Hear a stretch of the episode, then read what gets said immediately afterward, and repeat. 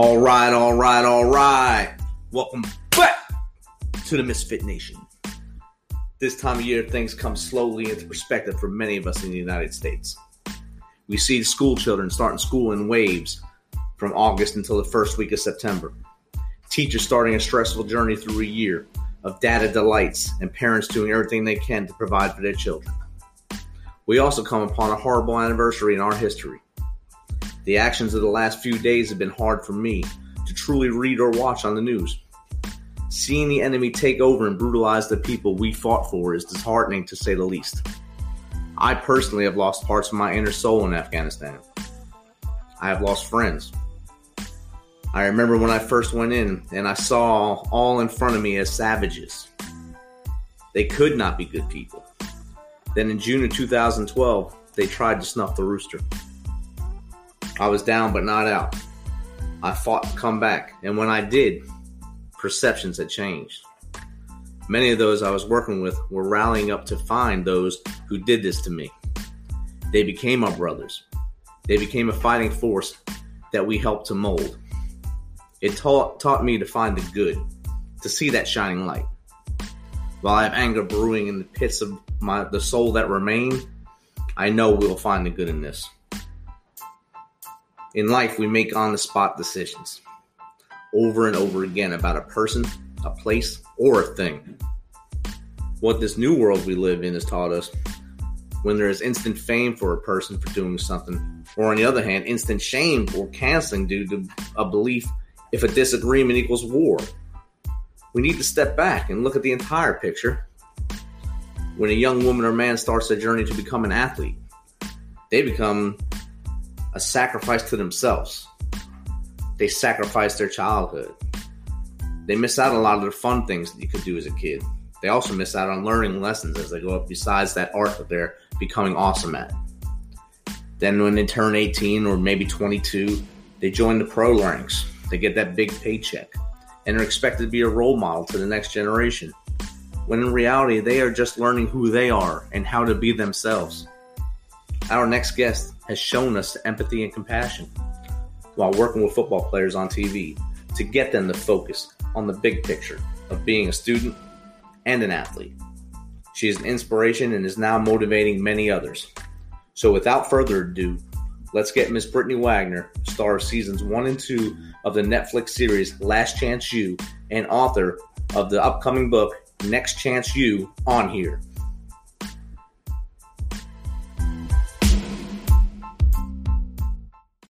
And I seen uh, one of your first, uh, I guess, uh, book days are is in Athens, Georgia. Isn't that the enemy for you?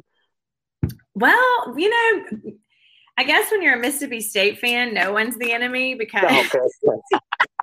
you're no one's competition. Um, we don't really play Georgia a whole lot, so yeah. And I actually, uh, I, I don't, we haven't really announced it yet, but Ole Miss just booked me as well, and Ole Miss is the enemy. So that's deep enemy there. Wow, you, you I know. I know. You're gonna need security there. I know. I'm surprised they booked me. Actually, I thought they won't book me just for spite, but yeah. well, that's awesome. And uh, I mean, right after I asked you to be on the show, I actually went back and watched Last Chance U, and I've seen the whole both both your seasons and the next two crazy seasons. Uh, but I think your two seasons was probably the best uh, from ground up football and seeing from your side how you were able to deal with the emotions of the players and try to keep them, I guess, academically straight. And that was a that was a rough job. How did you uh, maintain your sanity doing that?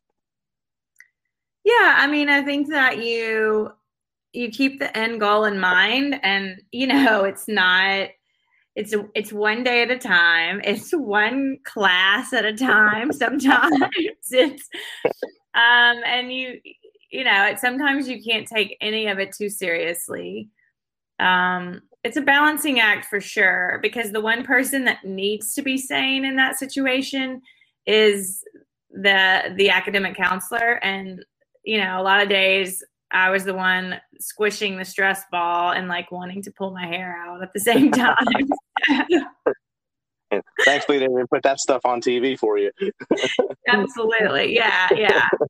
They showed it a few times. that made it on the cutting room floor, I guess. I don't know. I don't know. They showed they showed a few scenes that I thought, oh man, I could have handled that better. I know they had the one like they were in your face and you as you were driving someplace. That one uh, you were bubbling up at that time too. Is I think right after the the cursing on the field incident. So yeah. you had to you had to maintain your cool with a camera. I guess probably four inches from your face. Yeah, the car rides were tough because not most of them were at like 6 30, 7 a.m. for one. Um, or either on my way home, which was, you know, after a day of them being in my face all day long, I just wanted to be by myself. So those car rides, plus it's a terrible angle and extremely too close. So yeah, those car ride filming sessions were not fun. I bet. And I'd probably have to keep putting my hand up at the camera the whole time just to get it away from me.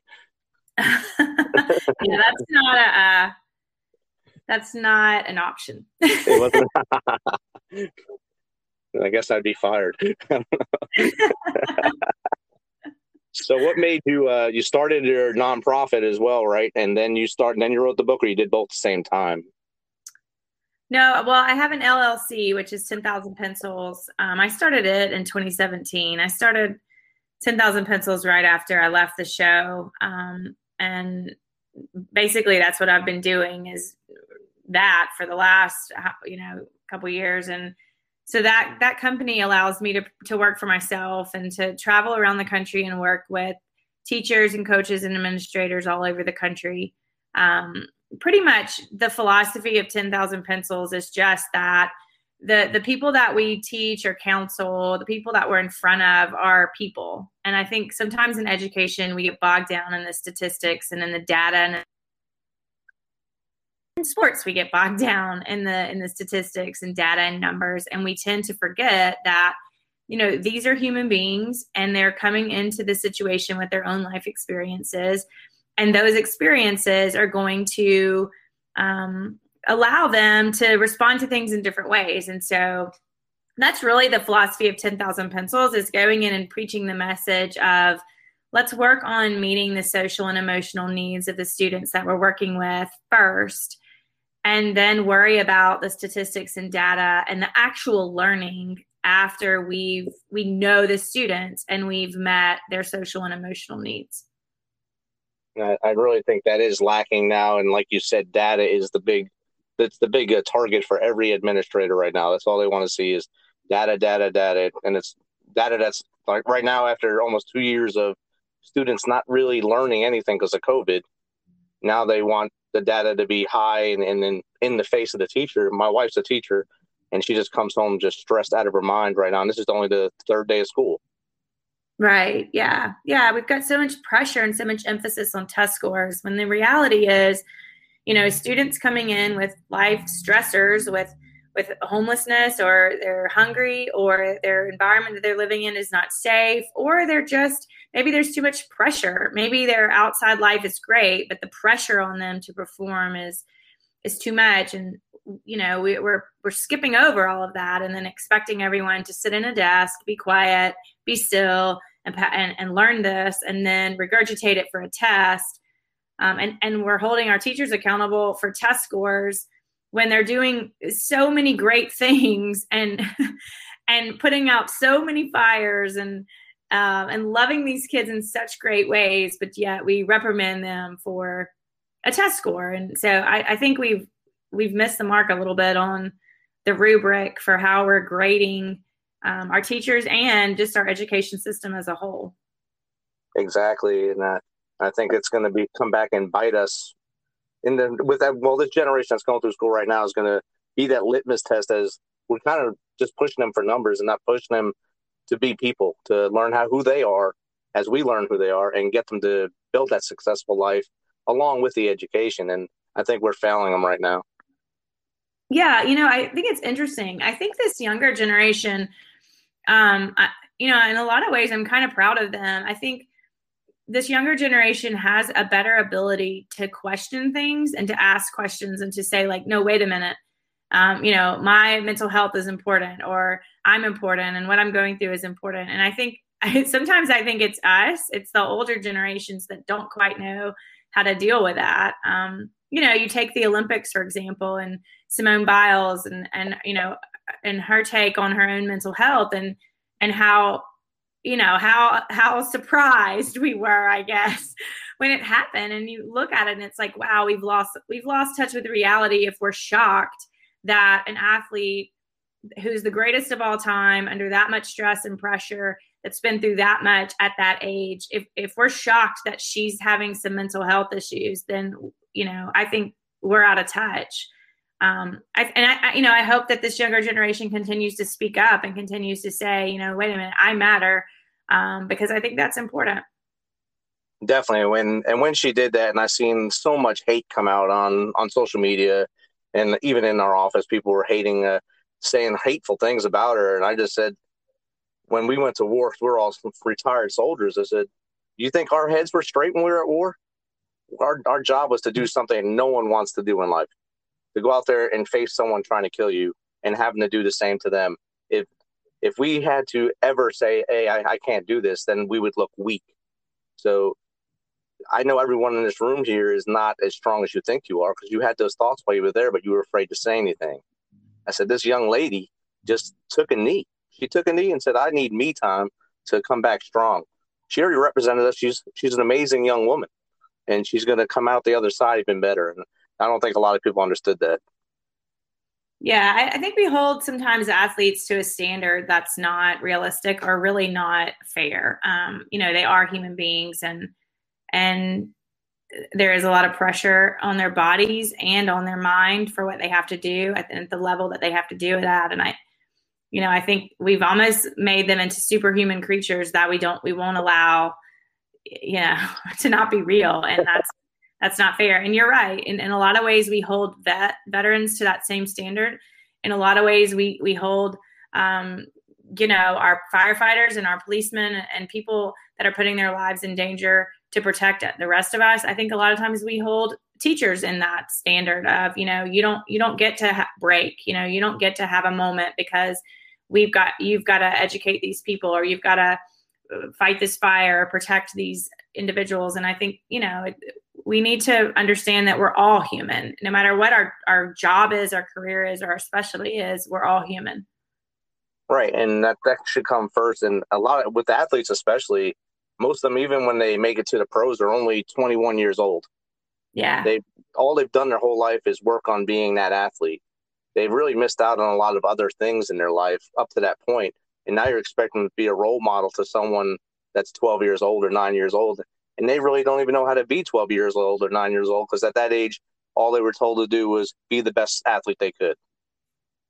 Right. Yeah. You know, you think about, you know, these these college athletes that are that are thrown into their professional ranks and and and how young they are and how little they've been really prepared for that life. I mean, I used to you know, I would have athletes that at the 4-year level would would be even at a university as a as a sophomore or a freshman and not really understand how to pay bills. You know, they didn't understand, they'd never lived on their own. They didn't know like how to have a budget. And so they would get their scholarship check, and within the first week of getting it, they had spent it. They had cashed it and they had spent all of it, not thinking through the process of like, oh, wait a minute, I have to save this to pay my bills because they had never been made to do that. They'd never been taught how to do that. And so, yeah, you think about these professional athletes and how young they are, and they're thrown into a new environment. They're thrown into a completely new life. For the first time, they have money.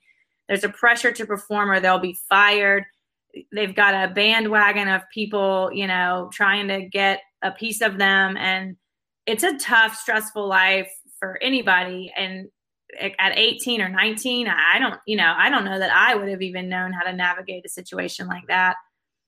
And, and I had all the support and resources that I needed. And I'm sure I didn't. I know I didn't. I made a lot of mistakes when I was 18, 19. And it wasn't until I actually went in the army where I realized how to how to adult. And how to survive on my own. And it took me 22 years to, to get that my kid, my favorite kid job. And, and now I'm in my adult job and it's a whole different world out here. So, yeah, exactly. Yeah, for sure. And like you said, when we give the, these young young men and women, they wind up well. Women don't get paid as well, but they do get paid something. uh, the men get paid millions of dollars just to sign that first contract to go in the NFL, and all of a sudden, like you said, the bandwagon, the entourages are there trying to bleed everything out of them as possible because they're not going to say no. They don't want to leave their buddies behind, and all of a sudden now everyone's broke if he gets hurt or she gets hurt, and it, it becomes a landslide of third order effects. Yeah, it's tough. It's a tough life for sure, and um, tough on their mental health. And I think you know it's uh, it's been a long time coming that we start kind of putting some some resources and some energy into helping these athletes in a different way. Definitely. All right, so let's let's get on to the subject of your book. Uh, it comes out in uh, what oh, two weeks now, I think, three weeks. Oh my gosh, I don't. Yes, I something like that. It's like twenty six days or something. I'm now counting by the days instead of weeks. Um, it's not it's not long, and I'm so excited about it. I'm ready to get it out there. Um, I, I really, you know, just I had so many emails after the show came out, so many people and emailing me saying, "Look, you know, you inspired me," or you know, in this episode when you said this or when you did this, um, man, it affected me. It, changed changed me in some way. Or or people saying, if I had you and I had had your advice, when I was that age or, or, even now, you know, I would I would do this or I would be better at this and I just kept getting these emails over the years where I was figuring out that I was inspiring and motivating more than just athletes that I was working with. And so I started kind of just thinking about okay, well how can I take the lessons that I was trying to still instill in the athletes and the lessons that they taught me how can i how can i package these and put these together and package them so that all these people can can see it can read it can they can ha- all these people that say well, if i had had you in my life i would have been able to do this. How can i help them do that? Like how can i let them have me in their life in some way? And so this concept for this book came about um, and i just started taking the life lessons that i had learned and that that I was trying to instill in the athletes and creating chapters out of them. And so that's what happened, and that's where we are. And uh, the book, we then we took all of those lessons and we were we were debating titles, and I always struggled with the concept of Last Chance U. I thought it was an amazing title. I loved it. I thought it was so catchy and great, but I think deep down I struggled with the the notion that we were selling that that people had a last chance and that if you didn't succeed you know in this one shot then you're a failure. And i struggled with that because i think i was always trying to instill in the guys that you weren't you're not a failure and you're not your worst mistake. And you, you know you always have an opportunity to be better. And then here we have this show that we're on and it's called Last Chance U. And i struggled with that a little bit. And so i when i when we decided to write the book and I was writing the book and putting all these concepts together, um, the title, I, I, just thought, okay, I, I want to get away from the last chance thing because I don't believe in it. I believe that nobody's on their last chance and that everybody absolutely has an opportunity to get up every day and be better than they were the day before. And so that's where the title to you came out. Um, which I love. I think it's so so appropriate. Um, I love the name of it. And I think that it's inspiring to to know that absolutely no matter where you are in your life, no matter what you're going through or what you've been through, you have an opportunity to wake up and get up and be better than you were yesterday. And I think the book goes through 11 chapters of of takeaways of maybe how to do that. Um, there's you know inspirational stories of athletes. There's inspirational stories of my of my own life and it really is an, an effort to try to motivate and inspire everybody to be better than they were the day before. That's amazing because a lot of people forget that you're not really judged on how many times you fall down. You're judged on how many times you get back up. And that's exactly what you just said with the next chance you. If you wake up in the morning, you make your bed, that's the first victory of the day. Right. You just won something. Now now go to the next task. You eat a bowl of Cheerios you did that too. Keep moving. Have little victories during the day, and by the end of the day, you've made a smart goal and did something right all day long. And you are a good person. You're doing great things. Right. Yeah. I think, you know, sometimes we feel like we're, we feel stuck and we may feel stuck and the feeling of being stuck may be real, but, you know, I'd say it in the book that a lot of times our feelings are real, but the stories we make up surrounding the feelings are not. And so we may feel stuck, but we're not stuck. And sometimes the end goal seems so overwhelming and you know in the book I, I, talk a lot about just one day at a time one one step at a time. And uh, it's funny that you mentioned making your bed because i talk about i tell a story about myself and and how i was in a, a counseling session with a therapist when i was working at east mississippi because i was so stressed out and overwhelmed with my job and being a single mom. And my and my therapist was walking through my day and i was talking about how you know, I, I get home from work and I walk in the door, and when I walk in the house, it's like all over again at the fact that I'm, you know, I have to do everything in my house. And and so then I felt like I wasn't being the best mom I could be to my child. And my therapist said, okay, when you walk in your door, what's the first thing you see? And I said, well, actually, my back door, it, there's a straight shot view to my bedroom. And so the first thing I see is my unmade bed which reminds me of my hectic morning, the chaos, you know, of trying to get my child out to school in time and trying to get to work and it's chaotic and it's crazy and I'm going into this day and this job that's stressful. And I said so I get I get home and that's the first thing I see. And he said okay well let's try this for a week. Wake up 10 minutes earlier and make your bed every day.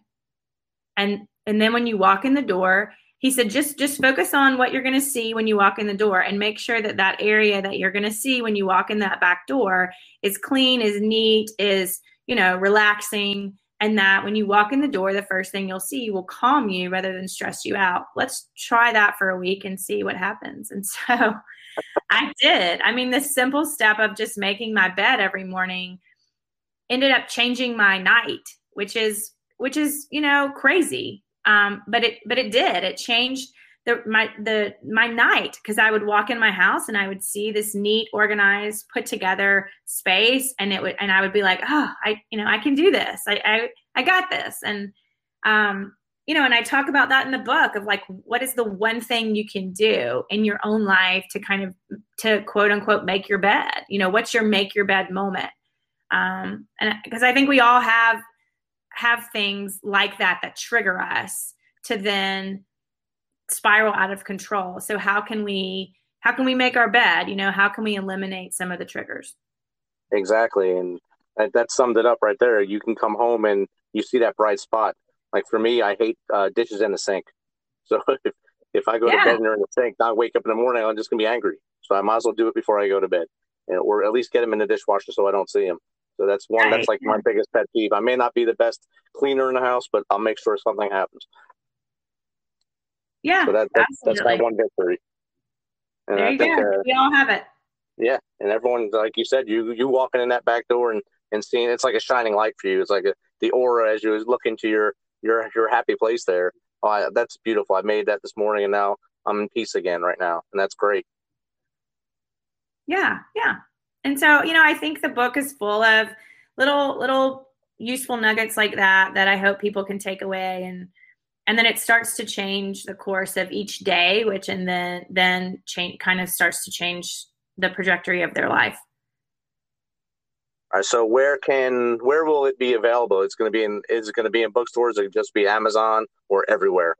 It will be everywhere. Um, it is right now available on Amazon, Barnes and Noble, and Books a Million for pre-order. But once September seventh gets here, um, it will be available on all on all um, outlets on the internet, and then also bookstores everywhere as well. Um, it, I also it's it will be available as an Audible book as well. I I actually recorded it as the narrator, so it'll be my voice um, reading the pages to you, I guess, if you get the Audible version. Awesome. Yeah, and it is also um, available overseas in other countries as well. So I hope everyone can get their hands on it. Uh, it sounds like an amazing uh, piece. It, it's it's your new baby coming out now, about to be born in a couple weeks. So you have a big uh, big party about to happening. Uh, hopefully, you have a good uh, book tour to go around the country and visit other people, talk about your book, and talk about what you do for them with your other venture in 10,000 Pencils. yeah, we are trying. You know, we're we're fingers crossed that COVID um, doesn't ruin things for us. But right now, we are we are putting together a book tour, um, a small book tour, and um, we've got some fun things planned to get the word out. Lots of interviews and um, media for that. So I, am excited. I, I'm excited to be out again um, in other places and be able to meet fans, you know, um, hear their stories, shake their hands, give them a hug. That was always the fun part of this whole thing in the first place was just meeting people and seeing their faces. Um, so I hope we get to actually do this book tour the way that we want it to, and I get to see everyone live. If not, then we will do as many virtual things as we can. We actually have one tonight. We have a virtual um, live chat tonight on Talk Shop Live where we will be selling autographed copies of the book. So if, COVID prevents us from actually putting getting the whole tour out there, we'll we'll do some live events. Awesome, uh, and I hope you do get do live events, and I hope uh, COVID kind of starts uh, going well. It's not going to go away; it's going to be here forever. But uh, hopefully, things open up enough where people can see people and be happy again, and actually be happy enough to go out there and see you and hear your message and and learn from your lessons in your book and gain that knowledge to move forward in their lives. Yeah, I I really want to I want to be on the road. I want to be on the road the entire month of September and the entire month of October. Uh, I, yeah, I want to. I want to go out and see the book on the bookshelves and see people picking it up. Um, you know, that's there's that's rewarding and exciting for me. And then um, every time I meet a fan and hear a story, I mean, it it it shapes me in some way. So that's the plan is to do and that. I, and I hope it all works out for you. Thank so you. If, if you have any advice you can give someone that maybe is doing what you did before as an academic uh, counselor or going through anything right now, what kind of advice would you give them right now just to get them a positive momentum going forward? You know, I think one piece of advice that was always um, really big for me in my life. And, and I think at a young age, it, it made me mad. It was advice that made me mad. but I realized that it was really good advice. Is my dad used to say, I would call him, he's a, he's a psychologist. So I would call him and, and vent and want, you know, his deep psycho- psychological advice. And, and a lot of times he would, he would listen to me and then he would say, you know, Brittany, hold on, just hold on like just just breathe just sit. Like sit still for for a minute or two minutes or or a week or two weeks or a month but just you know and he would say like this this will pass. Like nothing is permanent. Everything is temporary. But sometimes in life we just need to hold on. And i think that was really great advice. Uh, you know it helped me to learn how to respond rather than react you know, how to stop and breathe and take a minute and how to really to think about is this a situation that is going to be long term or is this a short term situation that I'm blowing out of proportion? Um, you know, it helped me to just kind of get things in perspective. And so I think in these times, this and this time of the year where it's back to school and you know it's it can be chaotic and I, I think my advice right now would be to take take some deep breaths and hold on and really respond instead of react to a situation to think it through and um, and give yourself some time and space to see if it's a if it's something that's long term or if it's a short term issue. Um, i think we could all use a little bit more of deep breathing yes, I think that's great advice. And uh, don't make permanent solutions to temporary problems is something I tell people all the time. Absolutely. I, I think that goes exactly with that. Brittany, this has been great talking to you. I know people can get in touch with you through uh, BrittanyWagner.com or they can follow you on uh, socials, uh, Brittany Wagner, I believe. And it, I look forward to seeing this book skyrocket and talking to you again in the future. Oh, thank you so much. I appreciate it.